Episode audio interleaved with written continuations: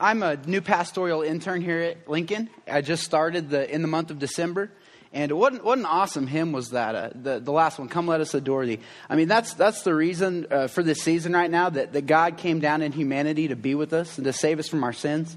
I mean, that's what I'm going to talk about today in the, in the book of Matthew, if you want to turn there. Um, this time it's always a, this time of year is always a time of anticipation. We're always excited. There's a bunch of stuff happening. Uh, we have family coming to visit. Uh, i'm always excited about the food. Uh, my grandmother makes awesome food. You guys know my grandma bonnie. Uh, she's, she's here most of the time but she makes awesome food and i, I always just get excited to go be with her and my family. Um, there's anticipation of giving and receiving of gifts but today I want to talk about a different type of anticipation. I want to talk about the long awaited arrival of our King Jesus and Him coming to the world. So if you would turn with me to Matthew chapter 1, that's where we'll be. Starting in verse 18. Now, the birth of Jesus Christ took place in this way. When his mother Mary had been betrothed to Joseph, before they came together, she was found to be with child from the Holy Spirit. And her husband Joseph, being a just man and unwilling to put her to shame, resolved to divorce her quietly. But as he considered these things, behold, an angel of the Lord appeared to him in a dream, saying, Joseph, son of David, do not fear to take Mary as your wife, for that which is conceived in her is from the Holy Spirit. She will bear a son, and you shall call his name Jesus, for he will save us from our sins. All this took place to fulfill what the Lord had spoken by the prophet. Behold, the virgin shall conceive and bear a son, and they will call his name Emmanuel which means God with us. When Joseph woke from his sleep, he did as the angel of the Lord commanded him. He took his wife, but he knew her not until she had given birth to a son, and they called his name Jesus. Would you please pray with me? Uh, dear Heavenly Father, God, uh, we're just excited to be in your house today. Uh, we're excited for this time of year when we, we, we remember your long awaited anticipation, God, that, that you came as a baby to be with us. Uh, we just thank you for that, God, that, that you would come to save us sinners. Um, just, just stir up in our hearts a desire to, to, to love this text and to listen to this text.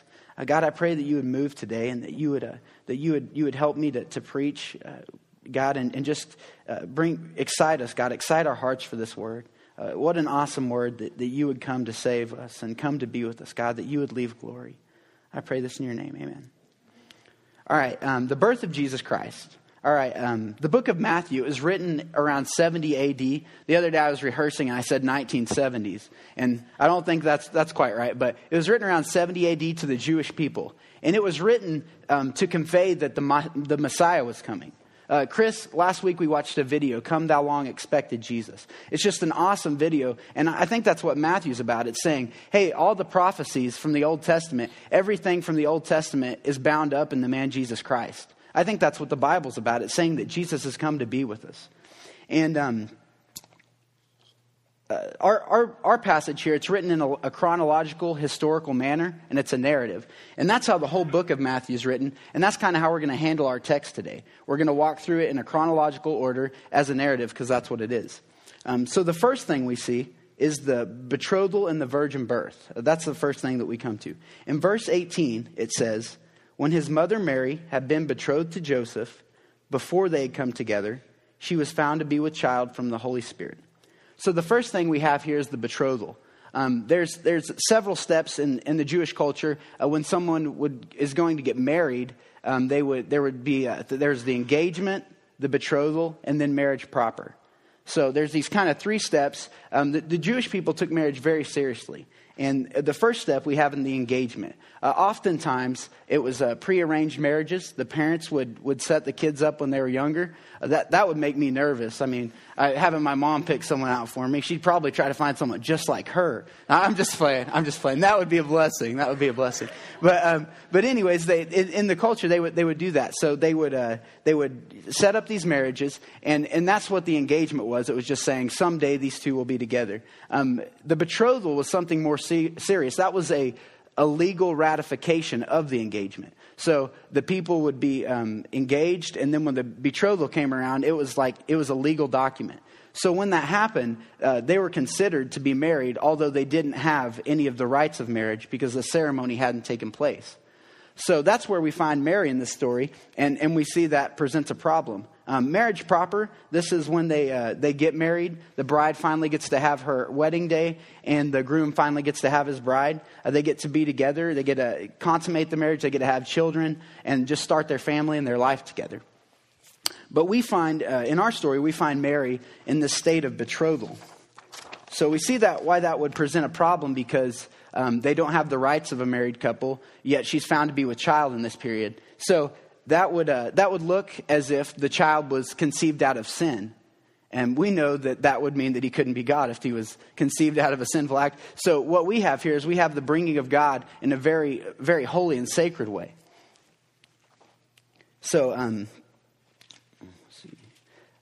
the, the virgin birth, this is our next, the, the first point we come to. Um, it's supernatural. The person of Jesus Christ is a miraculous being. He's completely man and completely God. Okay, so the, I, when, we, when we think of this, this isn't something ordinary that happened. Um, this is one of the hardest miracles for people to believe and understand. Uh, this, I, I, know this is one of the most made fun of on, on TV and uh, some of my friends even. Uh, it's one of the most mocked miracles. It's, it's really hard to believe. I think, in light of the whole Bible, it shouldn't be that way. Um, we have Jesus Christ, all man, all God. Jesus, in his being, is a, mirac- a miracle. I mean, he's, he's God and he's the God man. He stepped down to save us. He is a miracle. Um, if, if in his ministry, all his works are miraculous, you know, he, he healed the, uh, the blind people, he healed sick people, he, he caused dead people. He told Lazarus, hey, get up out of your grave and come. You know, if, if he did all that in, in, his, in his ministry, if his ministry was all that of uh, miraculous, and, and also if in his death something very miraculous happened, and in his raising from the dead, something very miraculous happened. And in his ascension, also something supernatural happened. Why would his birth be any different? It would be something that, that stirs up in us an urge to worship God and, and to, to, to just want to just be at awe of him and, and cause us to glorify him with our lives. And I think that's what the virgin birth does. Um, the rejection of the miracle of this, it's not a small thing to reject Jesus as virgin born. Um, if you reject that, you reject him as God. Um, that, that, that's what it is. If, if, the, if, he's, if he was born in a way that uh, every man was born, he's just another man. He's not God. And I think that when uh, men start to pick and choose uh, what they want to believe out of the Bible, when they, when they say, oh, oh, I'll take this, I, I don't mind Jesus paying for my sins, but I don't think he was, you know, virgin born, then you're setting yourself above God and the authority of Scripture. And that's a really scary place to be. When we think of Jesus' birth, we're not to think of this as his, as his beginning, but rather as his incarnation. Um, Christ as the eternal God became man. The birth of Jesus is not the beginning, it's the arriving. This is a little hard for us to understand because we all have a beginning. Uh, my brother Chris and I, we are born on the 24th of December, which is tomorrow. So we have a start. You know, I, I, can say I'm 25 years old because I've been around for 25 years. Okay, so I had a start. I had a, a point. I began. Uh, this is not so with Jesus. Jesus is eternal God, came down to be with us. So this is his arrival, not his birth.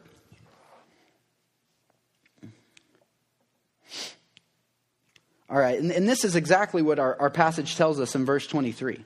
It says, uh, it, it's a fulfillment of the prophecy of Isaiah. It tells us, Behold, the virgin shall conceive and bear a son, and they shall call his name Emmanuel, which means God with us.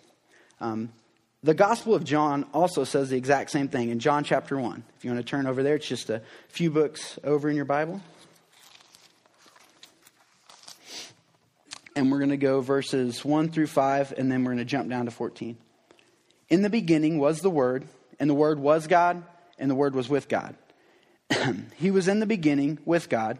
All things that were made were made through him, and without him, not anything was made that was made. In him was life, and the life was the light of the men. The light shines in the darkness, and the darkness has not overcome it. And then jump down to 14. And the Word became flesh, and he dwelt among us, and we have seen his glory. Glory as of the only Son from the Father, full of grace and truth. John bore witness about him and cried out, This was he from whom I said, He comes after me, but ranks before me, because he was before me. For from his fullness we have received grace upon grace. For the law was given through Moses, and grace and truth came through Jesus Christ. No one has ever seen God, the only God, who is the Father's side. He made him known. All right, so uh, what, what this does in the book of John and in the book of Isaiah is it just reaffirms what uh, our passage is saying in Matthew. Jesus is eternal God, and he, he arrives, he shows up to man. This is not Jesus' beginning. And I just want to make that clear. All right, the, the next thing we see as we just walk down through the scripture is in verses 18 and verses 20, it tells us that Jesus is from the Holy Spirit. So the Holy Spirit is causally active in the birth of Jesus, and that's what I want to look at next. In verse 18 and uh, verse 20, it says, um, if I can find it. It says, Now the birth of Jesus took place in this way. When his mother Mary had been betrothed to Joseph, before they came together, she was found to be with child from the Holy Spirit.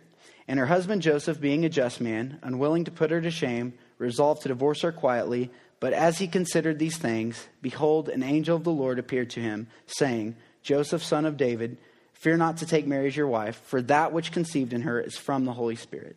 Um, so, so here we find that the birth of Jesus occurs because of the Holy Spirit. The Holy Spirit is active. So, what I want to do is, I want to kind of just, we, we know the Holy Spirit is the bringer of things like truth and, and stuff like that. I want to see how that's played out in the birth of Jesus and, and in the life of Jesus.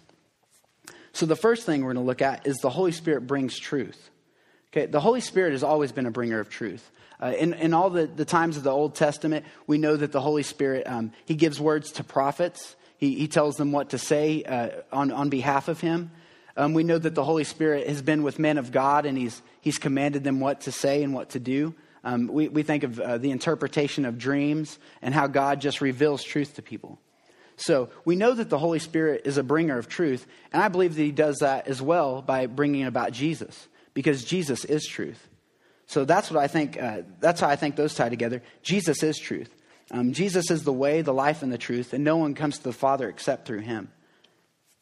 Jesus is the only person who can say, If you have seen me, you have seen my Father. He's the only man who can tell us what God is like and what God expects of us. Um, before the coming of Jesus, we only had shadowy and vague ideas of what God was like. But in the coming down of the man Jesus, there's no need to guess anymore we can now see uh, perfectly through Christ's perfect life what, what we're to be like. Uh, Christ is an awesome example. Like, he, well, he's the perfect example of, of how we should live our lives. As Christian, we're to reflect God's image. So we can look at his life and we can say, that's the standard, and I fall so short of it. So that's what it does. Uh, because Jesus reveals truth, that reveals sin in our lives. So the next point we're going to look at is the Holy Spirit opens our eyes. In the bringing of truth, we see what is right and the way things should be. This, is, this occurs, and it shows us how fall of, uh, or how short we fall of God's expectations.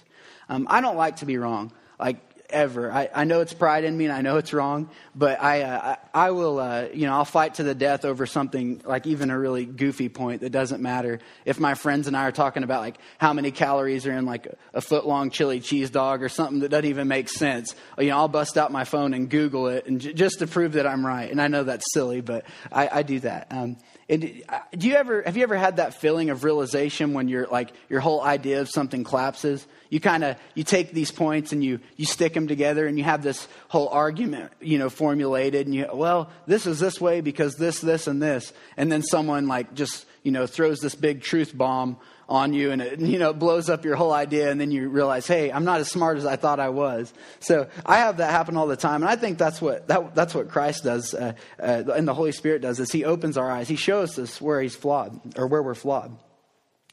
Um, Jesus opens our eyes also. Uh, to be a Christian is to be a follower of Christ. The life of Jesus is the perf- perfect examples of what we should strive to be like. Um, we're, all the we're all perfect professionals at pulling the wools over uh, other people's eyes. We like to, uh, we like to pretend we're, we're better than we actually are. We like to, we're really deceitful. Uh, it's, and it's not hard to, to, to convince yourself you're a good person. All you have to do is find someone who's a joke and pull them beside you, and then you look really good, you know? Uh, it's, uh, people, people, you know, like, they'll pull out, like, you know, someone like Hitler or someone really bad, and they'll stand up, then them up beside themselves and be like, hey, I'm a pretty good guy. Look, I haven't killed anybody. I haven't done this. And we all like to do that and pretend we're better than we actually are. Um, I, I, think uh, the, the funny thing is when Christ does this to us and he pulls us beside him, it kind of it, it, puts things in perspective of, of how wicked we actually are. When, when you stand up, when, when you put something flawed next to something perfect, all the imperfections are just made known. And I think that's what happens when, when Christ comes down. He comes down and he lives the life that we're incapable of living. And when he does that, he shows us, man, this is the standard, and you fall so short of it. And, and I think that's what Christ does. Him and the Holy Spirit, they both open, they open our eyes to our sin. Um, the Holy Spirit glorifies Christ. This is the chief purpose of the Holy Spirit. Uh, John 16, verse 13 says, When the Spirit of truth comes down, he will guide you to walk in truth. For he will not speak of his own authority, but whatever he hears, he will speak, and he will declare it to you, things that are to come. He will glorify me, for he will take what is mine and declare it to you. All that the Father has is mine. Therefore, I said that he will take what is mine and declare it to you. So the, the Holy Spirit brings. Uh, brings glory to Christ by, by just showing him to us. Uh, his revelation of Christ to us is, is glorifying to Christ. So when he steps down, when Christ steps down into humanity, uh, all the Holy Spirit has to do is point to Christ. And that's just going to cause glory because he is glorious. He's naturally glorious. He's going to, that's going to stir up in us emotion and excitement because our God is awesome. Um, Jesus' name is his mission. These next two verses, these are the key verses in the passage. Uh, this, is, this is the big picture. This is what the, the passage is all about. And, and I think this is what the Bible's all about as well. Um, verse 21 She will bear a son, and you shall call his name Jesus, for he will save the people from his sins. All this took place to fulfill what the Lord had spoken by the prophet. Behold, the virgin shall conceive and bear a son, and they shall call his name Emmanuel, which means God with us. Uh, the name of Jesus is from the Greek form of the Hebrew name Joshua meaning Jehovah is salvation. In these uh, two verses, we have the arrival of Jesus, and we're also given uh, the mission of Jesus, the reason why he came to be with us, that he will save his people from their sins.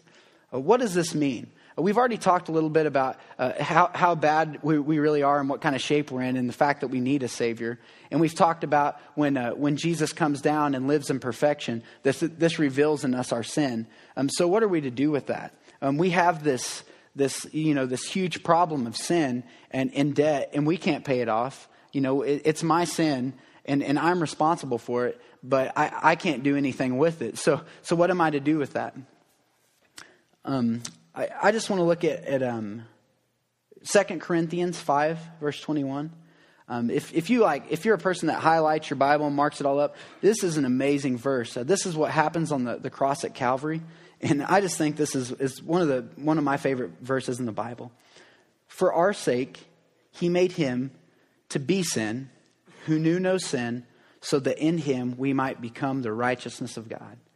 I want to read that again. I love this verse.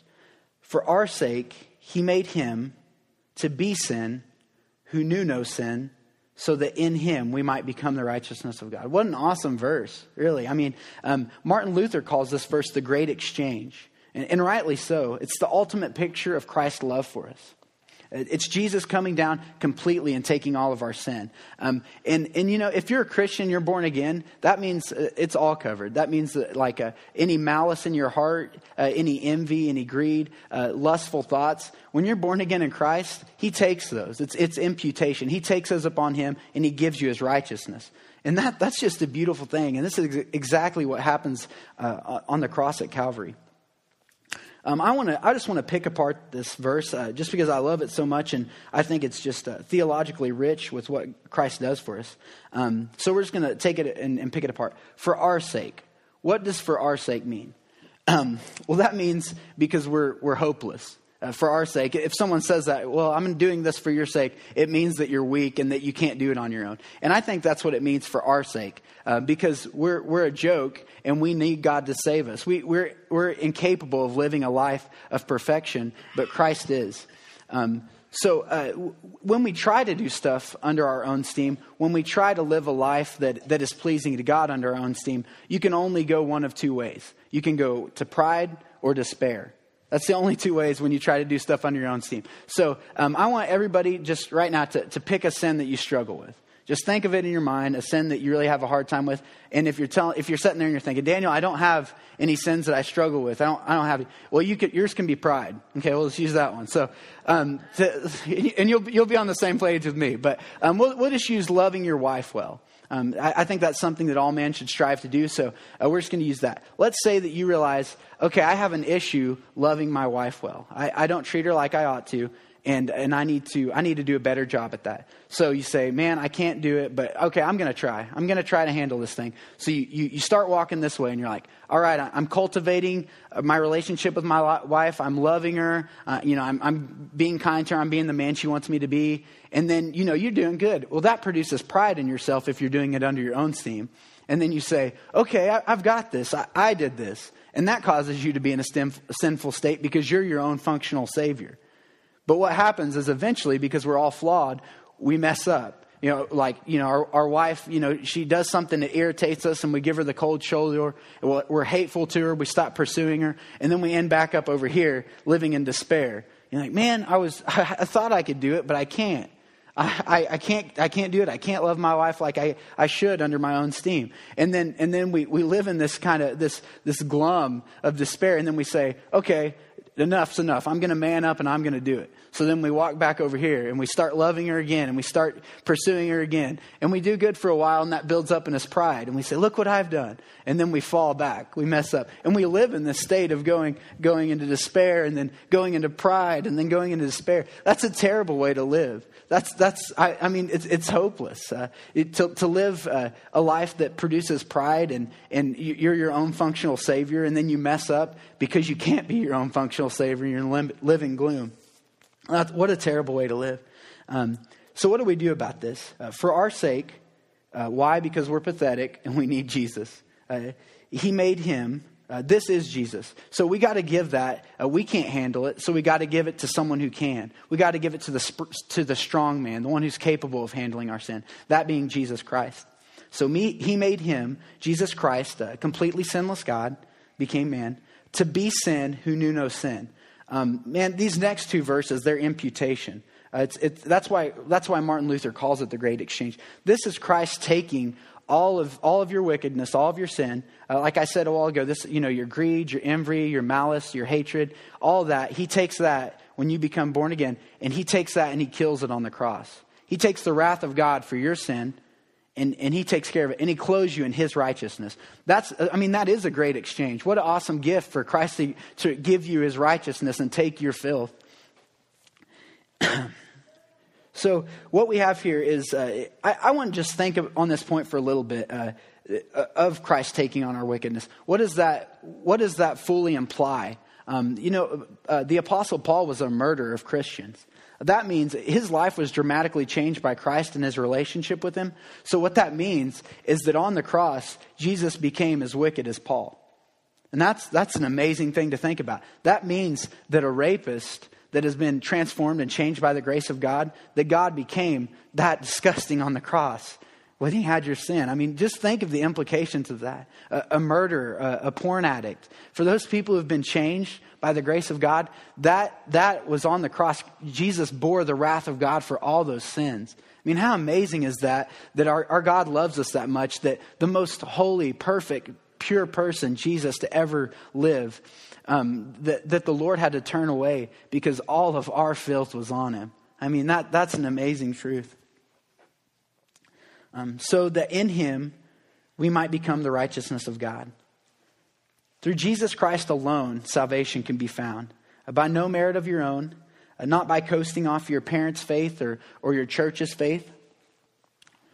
So, what we have here is, is that uh, you, you, the only way you can do this is your personal relationship with Jesus Christ, wherein your assurance is in Christ and in his life and death on the cross, and that dramatically changes your life.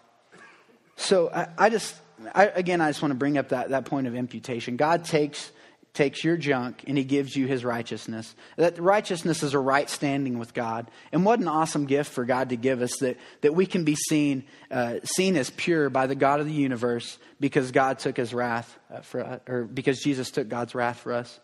And, um, and, and then, and we all know the rest of the story. God, he raised again from the dead, and, and right now he sits on the throne in heaven, uh, righteous and glorious as, as he ever, ever has been. He intercedes for us, and that's awesome.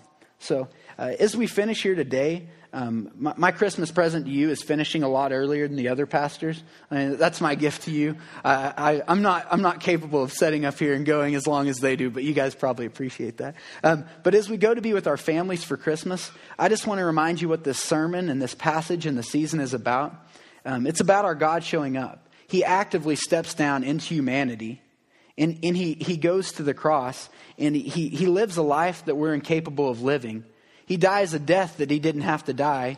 And he, dies a death that he, he wasn't responsible for those sins. He gives us a righteousness that's not our own. And then he, um, he, bears, he bears the wrath of God that was ours to bear. I mean, what, a, what an awesome God that we serve, and what, what awesome truths that, that, he would, that He would love us so much that He would step down into humanity, that He would come as a baby and, and, and experience everything that we have to experience um, as a form to give us salvation from the sins that, that hold us. Um, would you pray with me? Dear Heavenly Father, God, uh, we're just excited to be in your house today, God. Uh, we're excited for the loving God that you are. Uh, we thank you for sending your Son, God. Uh, help us to celebrate that well this time of year, that, that you would step down in humanity to save us, wicked sinners, God. Uh, just produce in us a, a, a faith and, and, a life that, that longs to glorify you, God, that longs to, to make much of the name of Jesus. Uh, let us do that well with our families as we, as we sit around and eat and fellowship together, that we would just, uh, that we would just speak of you, God, that we re- would rejoice that you did show up, God, and that we, we would anticipate the day that you show up again and you fully make things right. We thank you for bearing the burden of our sin, and we thank you for, for destroying it on the cross, that, that we don't have to live in that anymore, that now we can live lives that, that glorify Christ, and we can live lives that, that, uh, that, that are righteous, but not, not under our own steam, God, but under yours. In your name we pray, amen.